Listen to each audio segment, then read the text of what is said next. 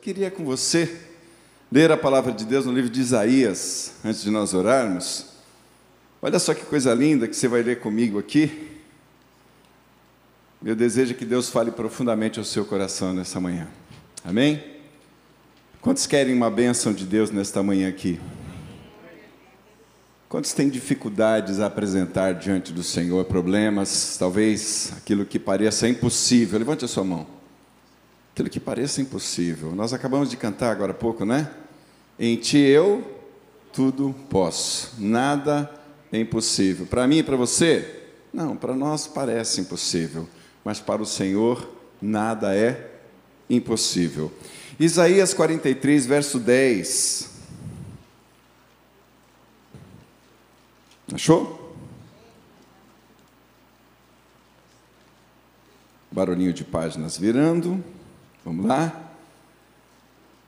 Isaías 43, 10, a partir do verso 10 diz assim: olha que coisa linda. Vós sois minhas testemunhas, diz o Senhor, e o meu servo, a quem escolhi, para que o saibas e que me creiais e entendais que eu sou o mesmo, e que antes de mim Deus nenhum se formou, e depois de mim nenhum haverá.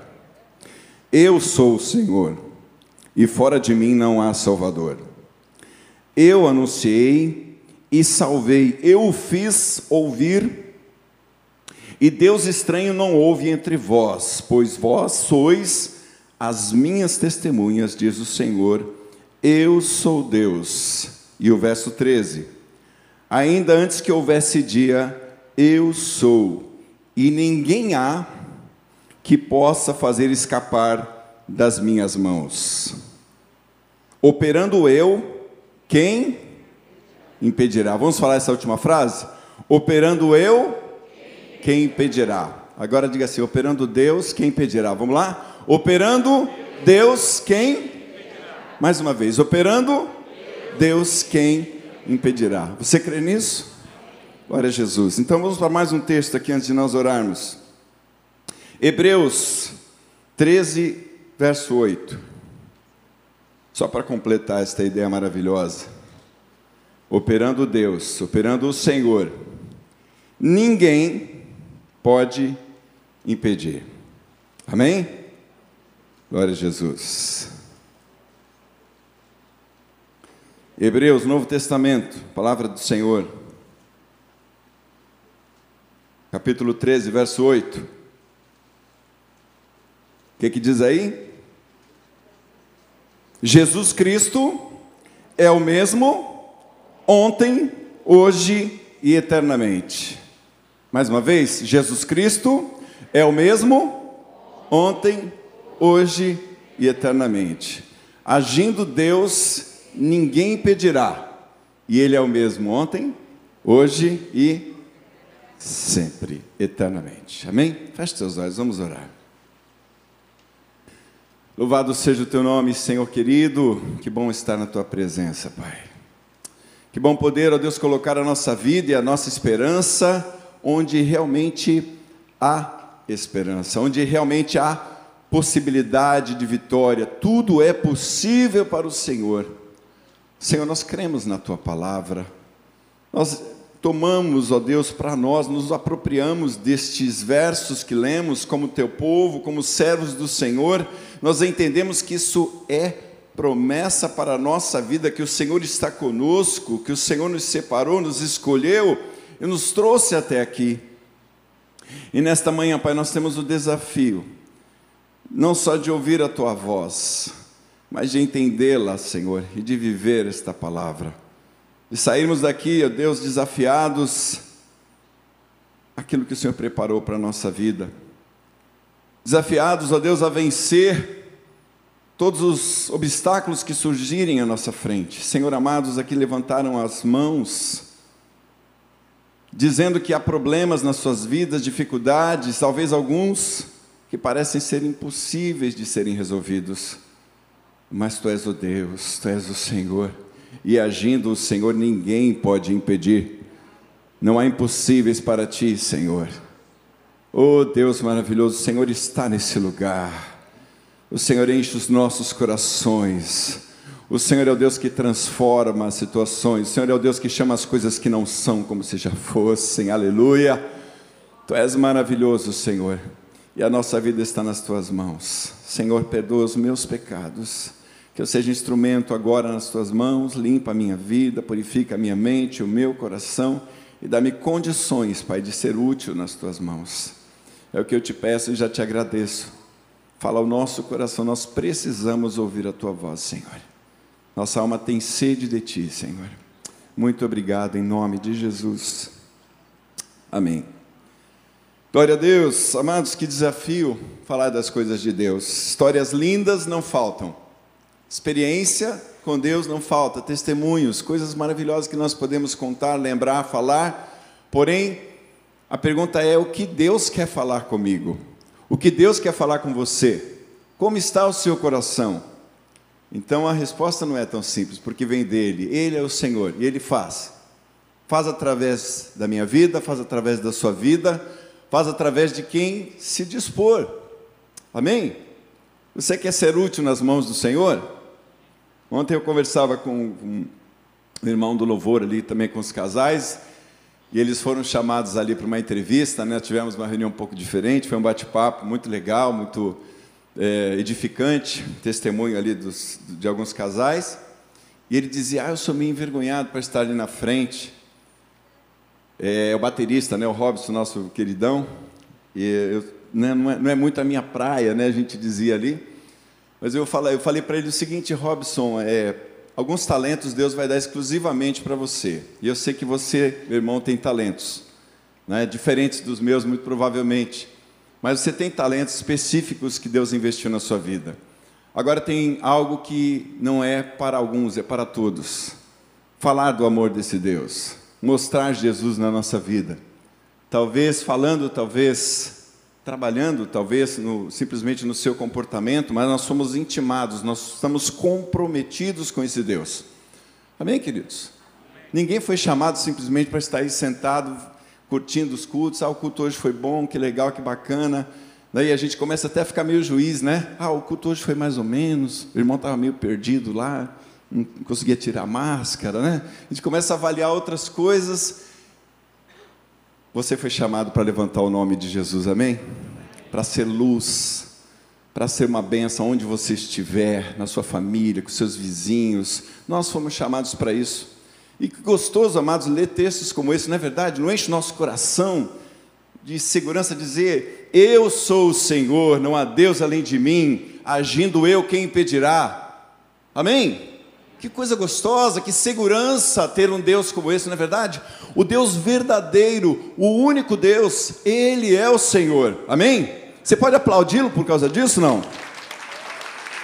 Louve ao Senhor, adore, diga: Senhor, é verdade, é uma verdade da tua palavra, mas é uma verdade na minha vida. Eu sou prova disso, de que tu és o Senhor, Deus verdadeiro. Amém, queridos? E às vezes, quando vem uma palavra, começa a ficar meio assustado, né? Onde que ele quer chegar com essa história? Coisa maravilhosa, essa é a nossa segurança, que Jesus não mudou. Sabe quanto o Senhor ficou mais poderoso nos últimos séculos? Nada, porque Ele é todo o poder, Ele tem todo o poder, Ele é o Senhor, Criador do universo. E aí Deus me incomodou, amados, é o que eu queria compartilhar com você nesta manhã, bem rapidamente. Porque eu creio, sinceramente, que você tem isso no seu coração, que Ele é o Senhor, que agindo Ele ninguém pode impedir, que Jesus é o mesmo ontem, hoje e sempre. Mas por que nós continuamos duvidando então? Por que, que a gente fica tão perdido de vez em quando? Ou é só eu que fico? Não é? Por que, que a gente fica ansioso e começa a olhar para os lados e fala, Deus, e aí você vai começar a se lembrar de outras histórias da Bíblia, como o povo de Israel, né? Abriu o mar vermelho, oh, coisa maravilhosa, tremenda, sobrenatural. Imagina você passando do lado daquelas paredes de água, né, tremendas ali, atravessando, né, os mais fervorosos iam louvando ali Miriam à frente ali, adorando a Deus, celebrando, e os mais duvidosos falando: será que essa água vai cair em cima de mim aqui? Meu Deus do céu, né? Como é que pode esse negócio sobrenatural? E aí a gente pensa: não, quando aconteceu o milagre, aí agora o povo vai acreditar, não vai mais murmurar, não vai mais ter problema com Deus. Não é assim? Não é assim. Passou o Mar Vermelho, o povo, o, o exército do faraó morreu afogado, e o povo nunca mais pecou nem murmurou contra o Senhor. Foi isso que aconteceu? Não, amados, em seguida estavam lá reclamando, estavam com fome, maldizendo, reclamando da liderança. E a gente fala, o povinho, fala a verdade, não é? O povinho.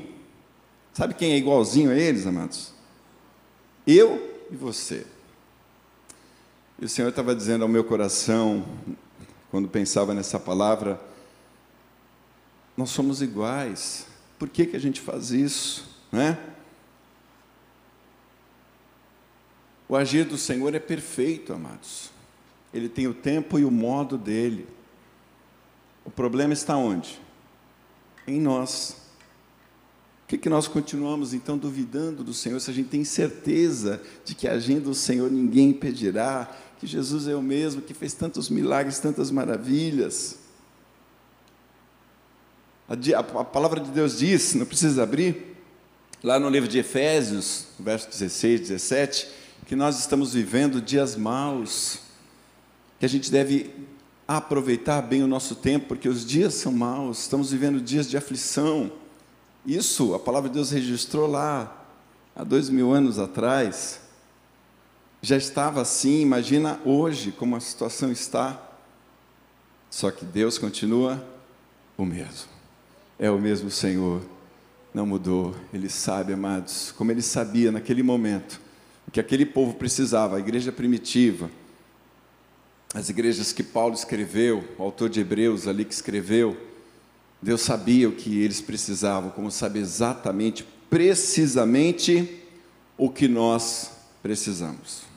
Amém? Você pode dizer para quem está do seu lado, ele sabe o que você precisa, ele conhece a tua necessidade. Detalhadamente, hein? Não é aquele negócio assim por atacado, não. Ele sabe precisamente o que nós precisamos. Exatamente o que nós precisamos. Há um texto na palavra de Deus, eu só vou citar aqui, você não precisa abrir, lá em 1 Coríntios, até o texto da ceia que nós lemos aqui, celebramos a ceia do Senhor na outra semana, né? E um texto que diz assim: olha, se nós examinássemos a nós mesmos, 1 Coríntios 11, 31 e 32, se nós examinássemos primeiro a nossa consciência nós mesmos, nós não seríamos julgados pelo Senhor. Mas quando somos julgados e castigados pelo Senhor, somos, Ele faz isso, né, para não sermos condenados com o mundo. Então é muito fácil julgar, muito fácil a gente chegar e dizer, ô povinho, como eu disse aqui, ô povo teimoso, né? ô Abraão, ô Jacó, por que fez isso? Pedro, poxa Pedro, Jesus não te avisou que você ia acabar negando, por que, que você. E nós somos iguais, amados.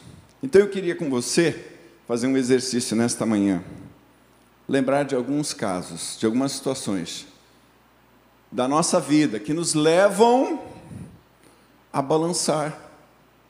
Situações que nós acabamos procurando soluções humanas, nossas soluções. Em vez de olharmos para cima, nós vamos ver na palavra de Deus vários exemplos. Eu separei só alguns aqui para nós pensarmos juntos, mas de uma maneira diferente.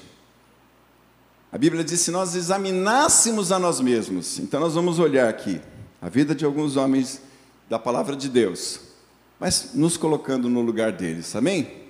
Tente se colocar no lugar deles, porque é muito fácil você dizer errou, falhou. Nossa, que absurdo, como é que pode? Será que ele não viu? Mas quando a gente se coloca no lugar, né, que a gente chama de empatia, né? Fica um pouco diferente. Você começa a pensar e aí a meditação vem para a nossa vida. O que nós faríamos também? Será que não faríamos exatamente a mesma coisa? E a primeira a situação que a gente acaba vacilando e busca uma solução humana são as pressões que nós sofremos. E eu separei aqui, falando sobre pressão, a situação de um personagem muito conhecido da palavra de Deus, que é o rei Saul.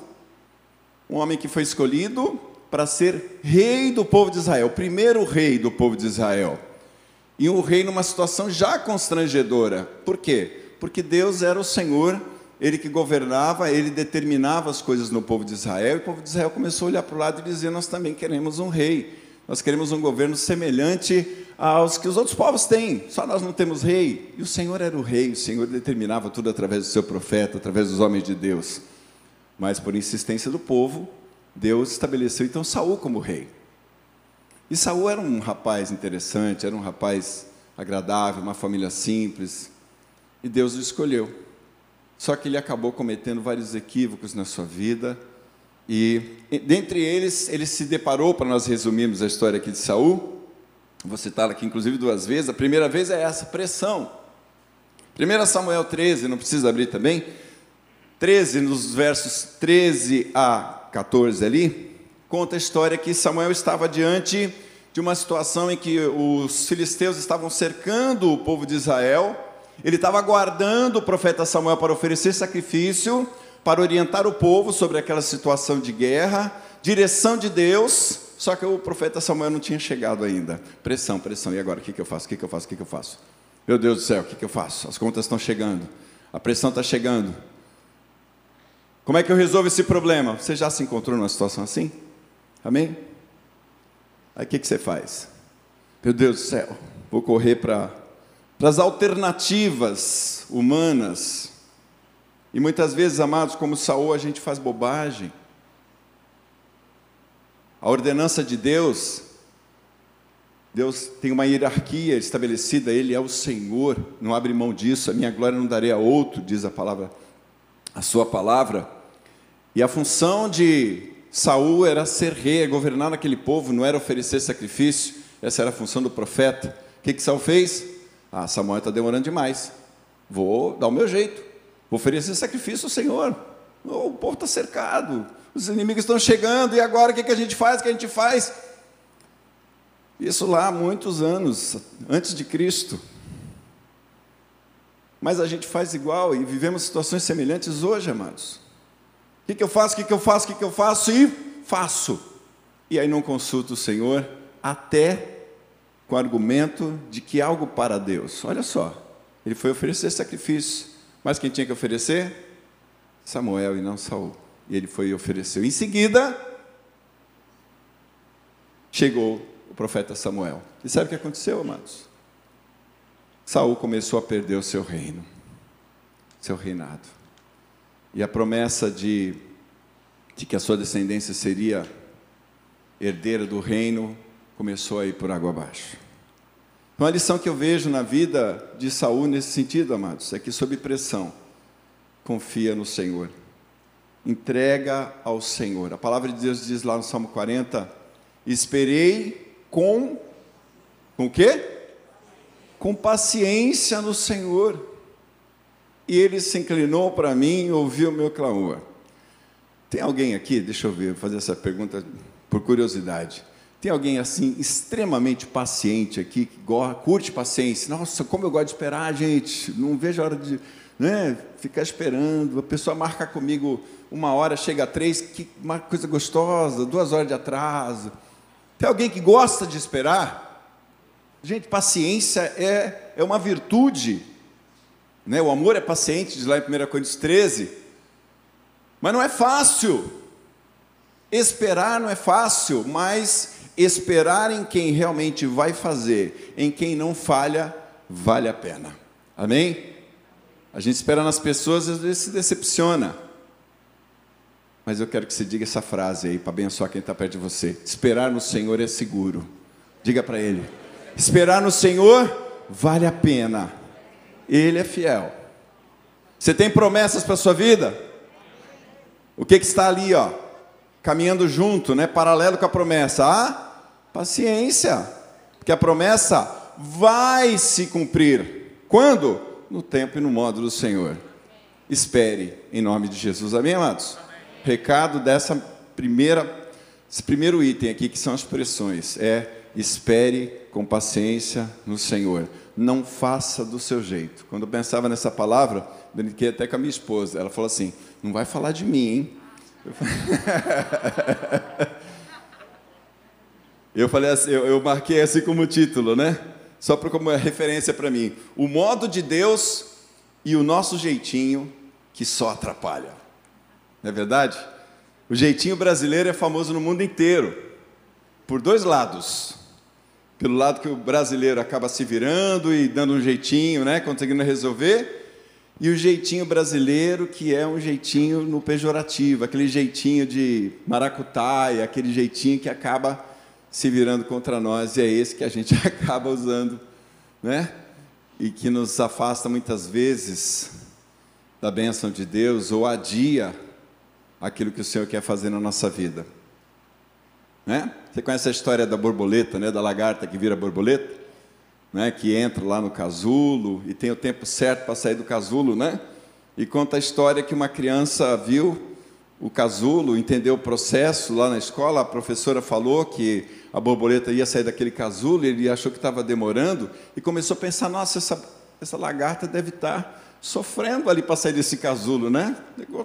Então ele ajudou, pegou um estiletezinho lá e cortou um pouquinho ali o casulo, e aquela borboleta saiu antes do tempo. O que, que aconteceu? Você conhece a história? O que aconteceu? Aquela borboleta não tinha força suficiente para voar.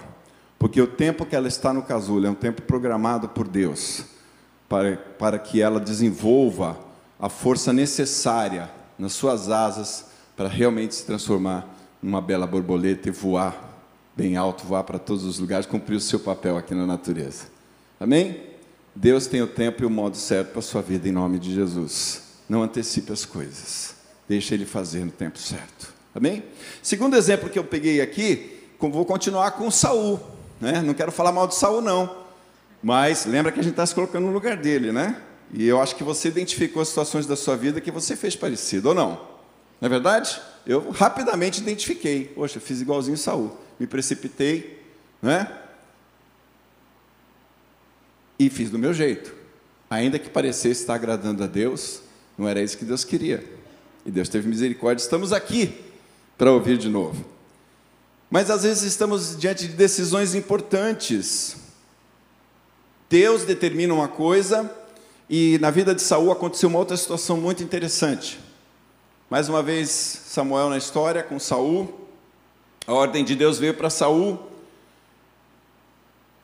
exterminar um povo completamente, os midianitas que eram um povo inimigo do povo de Deus acaba com tudo, era a ordem. Você tem que exterminar o quê?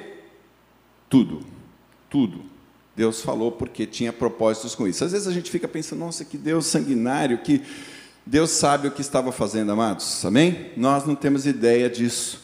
Hoje isso tudo para nós são, são metáforas, são comparações, são aplicações na nossa vida, mas naquele tempo, Deus sabia o que estava fazendo desde aquele tempo. Aliás, ele sempre soube, ele nunca mudou. A palavra de Deus diz que ele, nele não há mudança e nem sombra de variação, como começamos esse culto, dizendo quem é o Senhor. Ele é Deus, soberano, sabe o que estava. Quem não sabe é a gente. Já deu para ver, né? E aí Samuel, Saul estava de novo diante de uma ordem direta. Faça isso. Quem disse? O Senhor. Então, amados, quando Deus disser, quando você perceber que com clareza Aí acho que está a nossa maior dificuldade, né? Nossa vontade é que o anjo viesse e dissesse assim: faça isso, não faça aquilo, desse as ordens, né? Aí a gente obedecer. É isso? Nem assim, pode ter certeza. Você ia dizer: será que foi o anjo mesmo?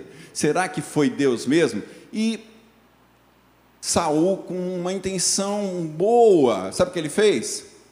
Cumpriu parcialmente a ordem de Deus. Em vez de ele exterminar todo o povo, os animais, o rei, né, daquele, daquela situação, o rei Agag, e o que, que ele fez? Ele poupou o rei daquele povo e, segundo ele, né, justificando já com Samuel, com o profeta, que o profeta foi cobrar isso dele, você fez aquilo que Deus mandou? E aí Saul falou, lógico que eu fiz. Aí o o profeta Samuel começou a ouvir um barulho de ovelhas, né, no lugar lá onde era para não ter mais nada, ele começou a ouvir um barulho de ovelhas. Falei, que balido de ovelhas, né? Que som de ovelhas é esse aqui que eu estou ouvindo? Aí Saul falou assim: Ah, sabe o que é isso? É que o povo, aí já passou a bola, inclusive, né? Falou que não foi, mas ele é o rei, ele tinha o governo, o comando daquele povo. O povo separou para Deus o melhor das ovelhas. Não é uma coisa legal isso? Não é uma coisa boa? O melhor das ovelhas para sacrificar para o Senhor. Olha que coisa linda, né? Foi isso que Deus mandou, amados? A ordem era acabar com tudo. Deus sabia porque estava fazendo. Inclusive estava testando o coração de Saul. Vamos lá, não esqueça que nós estamos no lugar de Saul agora, hein? Então eu e você dissemos isso. Senhor, vamos lá, exercício. Eu fiz praticamente tudo que o Senhor mandou. Eu dei o dízimo. Eu não dei tudo, mas eu dei lá. Né? Tirei porque estava precisando. Aliás, eu separei parte do dízimo, vou fazer uma comparação, né? Da ordem de Deus com o nosso dízimo aqui. Eu peguei parte do meu dízimo e dei para um irmão que estava precisando. Não é tudo de Deus isso, não é tudo óbvio. O que, que a palavra de Deus diz sobre o dízimo? Trazei todos os dízimos para onde? Para a casa do tesouro, para a casa do Senhor, para que haja manutenção na minha casa. Deu para entender, gente? Como a gente está tão pertinho disso que Saul fez? Muitas vezes nós cumprimos parcialmente. Ah, eu vou na casa do Senhor. Já perdoou o irmão? Lógico que já. Só não quero ver ele perto de mim. Mas já perdoei. E aí faz tempo. E aí não tenho nada no coração. Primeira discussão, joga tudo na cara. Estou falando de irmão, né? Isso vale para família, para tudo que está no nosso coração, amados. Quando Deus te der uma palavra clara, quando Ele colocar diante de você uma situação de ordem, cumpra, porque o resultado vai vir. Vale a pena obedecer. Nós falamos agora que vale a pena confiar, mas vale a pena obedecer. Arrisca o que o Senhor determinou. Sabe o que aconteceu com Saul? Aí foi sim, foi consumada a perda do seu reino. Acabou, né? já tinha começado com outra situação, ele acabou de perder o seu reino. O seu reino foi, Deus já escolheu outro. Samuel falou: "Olha, e vem uma frase muito conhecida de todos, que melhor é obedecer do que sacrificar.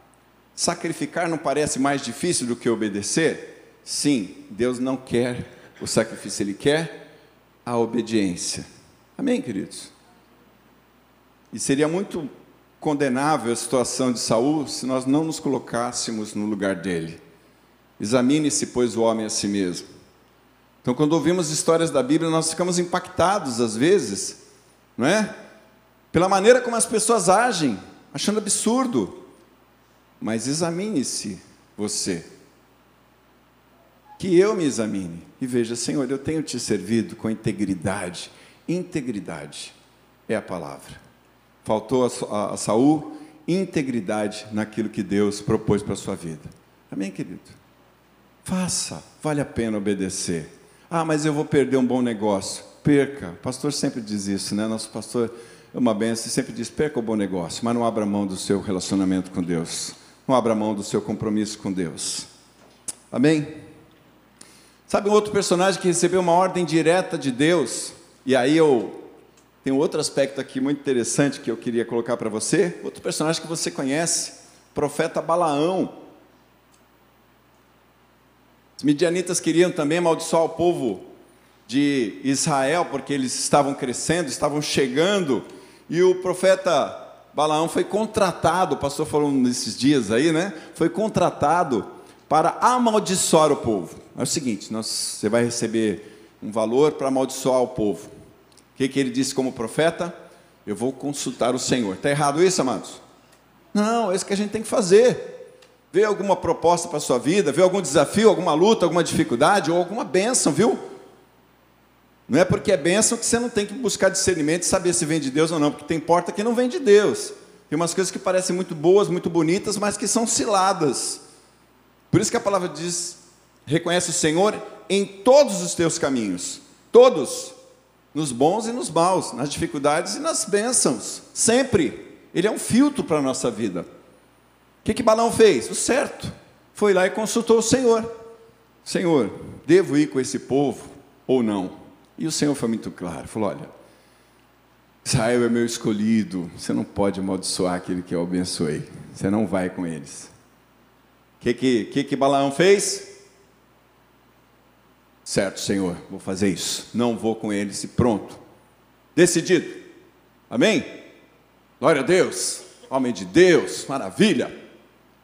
E foi lá e levou a resposta lá para aquele povo que queria contratá-la para amaldiçoar. Olha, não vou com vocês, porque a resposta de Deus foi não, não Deus não pode amaldiçoar um povo que ele abençoou, que ele escolheu.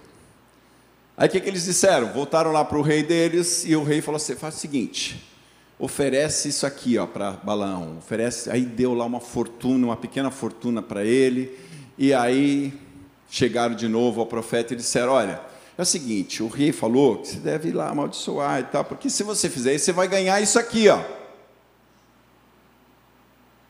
que que Balão fez? Não, Deus já falou que não e pronto. Foi isso? Ele falou assim: não, é, Deus já falou que não e pronto. Mas vai que ele mude de ideia, né? Então faz o seguinte: eu vou, vou consultar de novo o Senhor. E essa história nos lembra muito filhos, amados, porque eu tenho dois, né? E quem é pai e mãe aqui vai se lembrar disso com facilidade.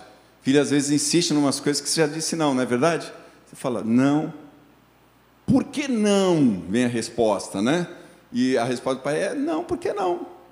Hoje é não. E você está ensinando o seu filho a ouvir o sim e o não, que é extremamente saudável e indispensável. E Deus faz isso com a gente. Ele trata a nossa vida como filhos. E aí, pela insistência do profeta Balaão, qual foi a resposta de Deus quando ele voltou a consultar o Senhor? Vai. Você quer ir? Então vai. E Balaão sofreu, amados, para encurtar a história, não era a vontade de Deus que Balaão fosse, ele não conseguiu amaldiçoar o povo. Tem até aquela passagem tremenda, né? Da, da, da jumenta, que viu o anjo no caminho, porque o anjo estava ali determinando a vontade de Deus, que não era para Balaão ir, só que Balaão estava tão cego com a sua é, vontade ali de ganhar esse dinheiro, né, com aquela ganância, que ele não enxergou o anjo. E o animal enxergou, e de repente, depois de surrar o animal algumas vezes, o animal abre a boca e fala: Por que, que você está me batendo?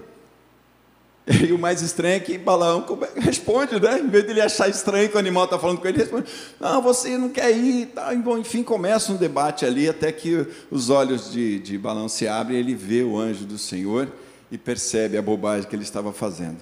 Então, amados, nessa história aqui, é, dessa lição, desta ordem direta que Deus deu também para Balaão, a lição que eu tiro para a minha vida, me colocando no lugar dele é que nada pode nos tirar da direção do Senhor. O que que balança a sua vida? Essa é uma pergunta muito pessoal.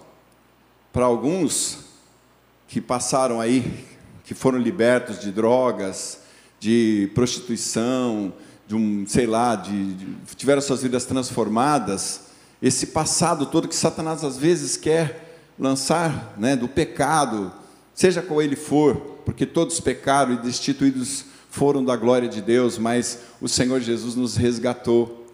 E as propostas do inferno vêm querendo negociar com a nossa vida, querendo dizer: você pode servir a Deus, mas pode fazer isso aqui também. Você pode fazer a vontade de Deus, mas com esse jeitinho aqui, dessa forma aqui. E aí você começa a negociar com Deus, insistindo com algo que ele já disse qual era a vontade dele, deixou bem claro qual era a vontade dele. Mas nós insistimos e começamos a negociar com Deus. Quantos já fizeram isso aqui com o Senhor? Só eu? a gente fala, Senhor, mas e se fizer isso? E se, e se a gente começa a colocar vírgulas naquilo que Deus já tinha colocado um ponto? Amém, amados? Ele é o Senhor e agindo Ele ninguém pode impedir. Jesus é o mesmo ontem, hoje e sempre. Ele tem promessas para a nossa vida, mas nós vamos viver essas promessas se fizermos do jeito do Senhor e não do nosso jeito. Amém? Diga assim para quem está aí: o nosso jeitinho atrapalha.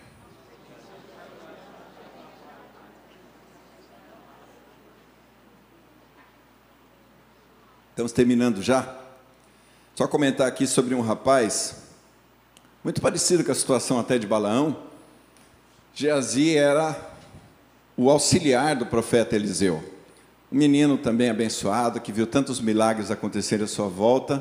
E naquela história tão linda do general Namã, né, que era leproso, e foi curado da sua lepra, também quando se submeteu, quando desceu do seu pedestal de general e obedeceu integralmente a ordem do profeta Eliseu. Vai ao Rio Jordão e banha-se sete vezes. Depois de alguma resistência, ele resolveu obedecer e fez. E o que aconteceu com ele? A sua pele, que era leprosa, que hoje né, a gente se compara com uma doença gravíssima aí, que era fatal, que afastava o povo, que isolava as pessoas naquele momento, ficou com uma pele de uma criança. Olha que coisa linda. Aquela doença terrível, né, amaldiçoada, de repente foi embora da vida de Naamã. Ele ficou tão feliz, ele levou um monte de presentes para o profeta, já estava levando ali. Bom, enfim, com alguma resistência ele acabou cedendo e obedeceu a ordem de Deus. Geazi, esse rapaz, né, esse auxiliar do profeta, que foi quem levou a, a palavra do profeta até Namã, porque o profeta não atendeu diretamente a Namã, ele mandou um recado, falou assim, olha, Deus está dizendo que você deve fazer isso, que era justamente para Namã, general, descer do seu pedestal. Ele falou, não, já vida, eu sou general, esperava aqui tanta pompa, né, mais honra, e Deus estava tratando a sua humildade. Namã atingiu o seu objetivo, foi curado, e ficou feliz. Geazi, esse menino, Geazi, ele é, ficou admirado com a quantidade de coisas que o profeta ia receber, né? E abriu mão. O profeta falou: "Não quero nada da parte de Namã. Que ele pode, que ele leve com ele toda, todos os presentes que ele trouxe. E de repente, por causa também da ganância, alguém que estava presenciando, que já tinha presenciado tantos milagres na vida de, de, de Eliseu, do profeta, e mais esse agora cresceu o olho sobre aquilo que era riqueza. E amados, aí a nossa lição é a seguinte: onde estiver o teu tesouro, aí também estará o teu coração. Aonde está o nosso coração? O que pode nos tirar da vontade de Deus? Você foi escolhido, nós lemos lá no começo, como servos de Deus, como povo de Deus, para manifestar a glória do Senhor. Não tenho dúvida de que Deus tem um projeto maravilhoso para a sua vida, de prosperidade, de bênçãos, de saúde Todo mundo vai ficar rico aqui? Não é isso, não. Prosperidade é muito mais do que o dinheiro. É vida abundante, é ser feliz, é ter sucesso na sua vida, é as pessoas gostarem de você. Isso é prosperidade. É você ser uma pessoa que contagie com a bênção de Deus, que onde você chega as pessoas se alegram. Isso é ser próspero, é ser feliz, é ter vida, é ter saúde, é ter paz, é ter esperança. Isso é prosperidade. O dinheiro faz parte disso. Mas não é que necessariamente todos precisem ficar ricos, não. Onde estiver o nosso tesouro, amados, estará o nosso coração. Aquele menino, aquele rapaz, se perdeu no caminho e começou a desejar aqueles bens e mentiu. Foi atrás de Naamã e disse: É o seguinte, o profeta diz que quer sim algumas coisas aí, aí pegou alguns presentes, enfim, para resumir a história, sabe o que aconteceu com ele? A lepra de Naamã veio sobre ele e da bênção ele foi a maldição por causa de um sentimento, por causa de uma direção perdida, por causa de um momento de ganância. Não deixe, amados, nada tirar o teu, o teu coração do Senhor. Nem? Não deixe, amados, não deixe, não deixe. Não permita que nada roube a sua benção, nem valor financeiro, nem emocional, nem um negócio, nem um relacionamento. Nada tire a tua bênção em nome de Jesus, que nada roube a nossa bênção em nome de Jesus. Aquele rapazinho se perdeu. Não sei como foi o seu fim, mas nos parece muito triste, né? Leproso, muito triste. E a última história, amados, que eu queria falar para você, talvez seja a que mais fale ao coração de todos aqui. A situação que nos leva muitas vezes a dar o nosso jeitinho é a nossa ansiedade. E o personagem que foi considerado amigo de Deus pela sua palavra é Abraão. Abraão, servo do Senhor, promessa maravilhosa, promessa de Abraão chegou até nós. Em ti serão benditas todas as famílias da terra. Amém? Você toma posse disso? Abraão é uma benção, não é? Servo de Deus, patriarca, promessa dele de que o povo se estenderia, o povo de Deus, pelo mundo inteiro. Nós somos esse povo hoje. Então a promessa dele chegou até nós. Mas ele era igualzinho a mim, igualzinho a você. E a promessa de que ele teria um filho tardou, demorou. Para nós demorou, para Abraão demorou. E aí ele com a esposa, a esposa teve uma ideia, falou assim: "Acho que o nosso herdeiro não vai vir de mim, vai vir da minha serva. Faz o seguinte, pega a minha serva Agar, tem um filho com ela, que aí vai ser o nosso filho, vai ser o filho da promessa. Pronto, vou ajudar Deus. Né? Acho que Deus esqueceu. Eu acho que Deus está querendo que a gente dê uma forcinha. A gente de vez em quando pensa assim. Você não tem aquela dificuldade, Senhor, o que eu faço agora? Qual é o tempo de agir, qual é o tempo de esperar? A gente fica nesse dilema, né? Eu tenho que fazer alguma coisa, eu tenho que fazer alguma coisa, eu tenho que fazer alguma coisa. Pressão, pressão, pressão, ansiedade. Síndrome do pensamento acelerado, né? Como diz o Dr. Augusto Cury.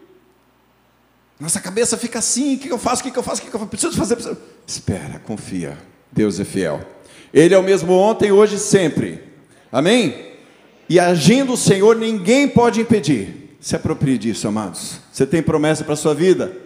Se aproprie dela. Não deixe o inimigo roubar a tua bênção, não. E nem você mesmo. Não se atrapalhe com isso não se perca no caminho. Abraão fez isso. Homem de Deus, pai da fé, mas errou, falhou, aceitou a proposta de Sara, e sabe o que aconteceu? Sara acabou desprezada pela sua serva Agar. A mãe do menino, né, se chama Ismael e gerou também um povo, uma, enorme, né? uma, uma nação desprezou a sua senhora. Porque agora, agora ela era mãe e Sara não era. Então ela começou a desprezar, e isso trouxe muitos problemas para Abraão, muita dor de cabeça. Quando a gente sai da vontade de Deus, amados, quando a gente deixa a ansiedade nos vencer, outras consequências vêm sobre a nossa vida. Então a proposta de Deus para nós nesta manhã é continuar crendo que Ele é o Senhor, que Ele não mudou, que o que Ele prometeu na sua vida, na minha vida, Ele vai cumprir, mas é do jeito dele, não é do nosso. Quando nós colocamos a nossa mão, e aí é uma questão de discernimento, Deus fala conosco. Nós tivemos uma experiência essa semana muito engraçada, contei ontem na reunião de casais. Eu já vi Deus usar a mula, né, ou a jumenta lá de Balaão. O animal falou. Mas essa semana, com a minha esposa em casa, nós estávamos orando de uma situação, de uma viagem que precisamos fazer. E muitas situações contra e a favor, muitas dificuldades, vamos ou não vamos, Senhor, e aí, qual é a tua resposta? Já tínhamos orado, já tínhamos crido que Deus tinha falado, sabe, mais ou menos aqui como Balaão, aquela ordem direta como Saul, a nossa resposta de Deus foi: eu estou nesse assunto, vai, mas o nosso coração. Então a gente começa a duvidar, começa a falar: será que veio de mim mesmo isso? Será que é Deus? Será que não é? E aí, conversando à noite, já, no finalzinho da noite, estávamos nessa dúvida, e aí minha esposa foi lá escovar os dentes, e daqui a pouco ela volta muito animada e admirada me mostrando o frasco de um produto lá, de, de um enxaguante bucal. Muito engraçado. Olha o que está escrito aqui. Eu falei, como assim? Nem, nem imaginava do que ela estava falando. E eu trabalho com propaganda, né, com publicidade, com embalagens, inclusive, produção de embalagem.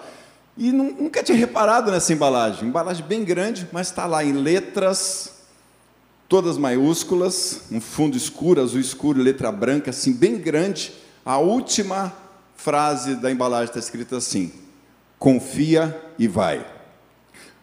Ela falou: meu Deus, logo depois da gente estar discutindo, falando: Senhor, é ou não é? Vem da tua parte, vamos ou não vamos? O que, que a gente faz? Ela vai para o banheiro escovar os dentes, olha o negócio, e a embalagem fala com ela, dizendo: confia e vai. Eu falei: Meu Deus do céu, o que, que é isso? A gente não entendeu nada e ao mesmo tempo entendeu tudo. Alguns podem dizer: é uma, uma, uma coincidência, como é que pode? Você está você tá forçando uma situação. Deus falou conosco, amados. Amém? Depois você vai, eu vou tirar uma foto disso, eu vou mandar para vocês aí. Deus usa o que Ele quer, como Ele quer, quando Ele quer, o modo dele é sobrenatural. Amém? Quantos creem nisso aqui? Amém, queridos? Deus tem promessas para a nossa vida. E esse que eu queria deixar para você, que Ele é o mesmo. O Senhor, Ele nos trata como filhos, como eu falei. Os nãos de Deus vêm e as demoras, entre aspas, de Deus é um tratar dele na nossa vida. Quantas vezes nós precisamos fazer isso com o filho? Se você entregar tudo, o filho não vai saber valorizar. Então, pai, o pai nos faz esperar, nos trata, trata o nosso coração, tira a nossa avareza, tira a nossa ganância, a nossa soberba, e nos coloca humildade e trata a nossa vida, nos prepara para a benção, para que seja realmente benção, para nós e para aqueles que estiverem à nossa volta. É outra coisa fundamental em que, eu, que nós temos entendido na nossa vida. O Senhor nos abençoa para nos ver felizes, para nos fazer felizes, mas para abençoar aqueles que estão à nossa volta. Ele tem propósitos porque Ele é Deus, porque Ele é Senhor, porque Ele ama e quer salvar a todos. Amém, queridos? Vamos orar então? Deus, Deus falou teu coração, coloque a tua vida diante dele. A palavra de Deus diz lá no livro de Romanos: Rogo-vos, pois, irmãos, pela compaixão de Deus, que apresenteis os vossos corpos em sacrifício vivo, santo e agradável a Deus, que é o vosso culto racional. Olha agora, vai falando com Deus aí. A sequência diz assim: Não sede conformados, e não vos conformeis com este mundo, mas sede transformados pela renovação da vossa mente, do vosso entendimento para que experimenteis qual seja a boa, agradável e perfeita vontade de Deus. Ele tem a boa, agradável e perfeita vontade de Deus para a minha vida, para a sua vida. Ele sabe o que você precisa, ele sabe o que você deseja. Coloque a sua vida nas mãos do Senhor. Não faça do seu jeito faça do jeito do Senhor, porque desde a antiguidade não se viu, nem com o ouvido se percebeu, nem com os olhos se viu um Deus além do Senhor que trabalha para aquele que nele espera. Amém? Deus falou teu coração, amados. Eu queria orar com você, queria que você ficasse em pé no teu lugar. Em nome de Jesus.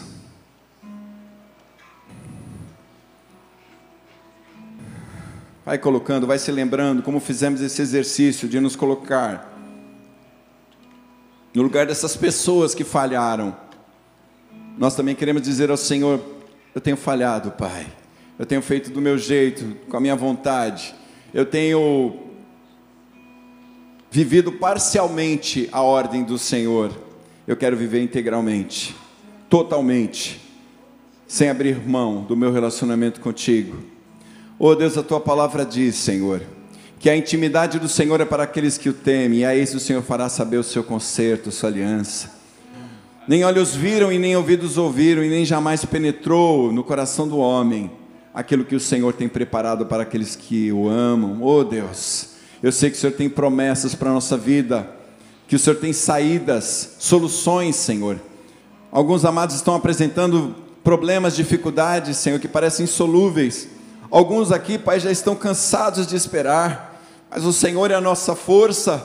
A tua palavra diz: aqueles que esperam no Senhor renovarão as suas forças. Louvado seja o teu nome, Senhor.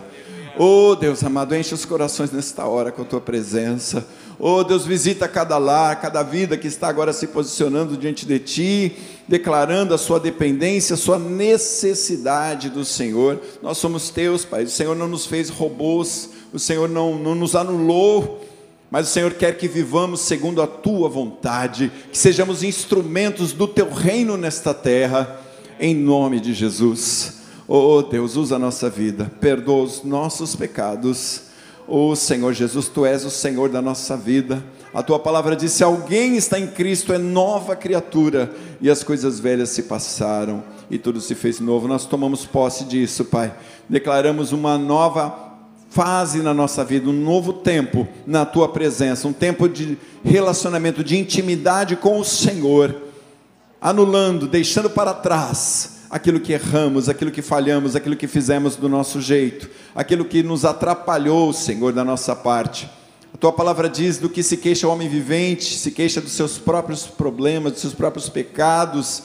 Ah, Deus, tem misericórdia. Colocamos tudo isso nas tuas mãos e declaramos que tu és o Senhor da nossa vida, que o autor da vida é o nosso dono, é o nosso proprietário, que, de, da, que as decisões da nossa vida dependem de ti e não simplesmente do nosso conhecimento, da nossa inteligência, mas nós queremos consultar o Senhor, queremos fazer a tua vontade para que ela se cumpra plenamente sobre cada um de nós.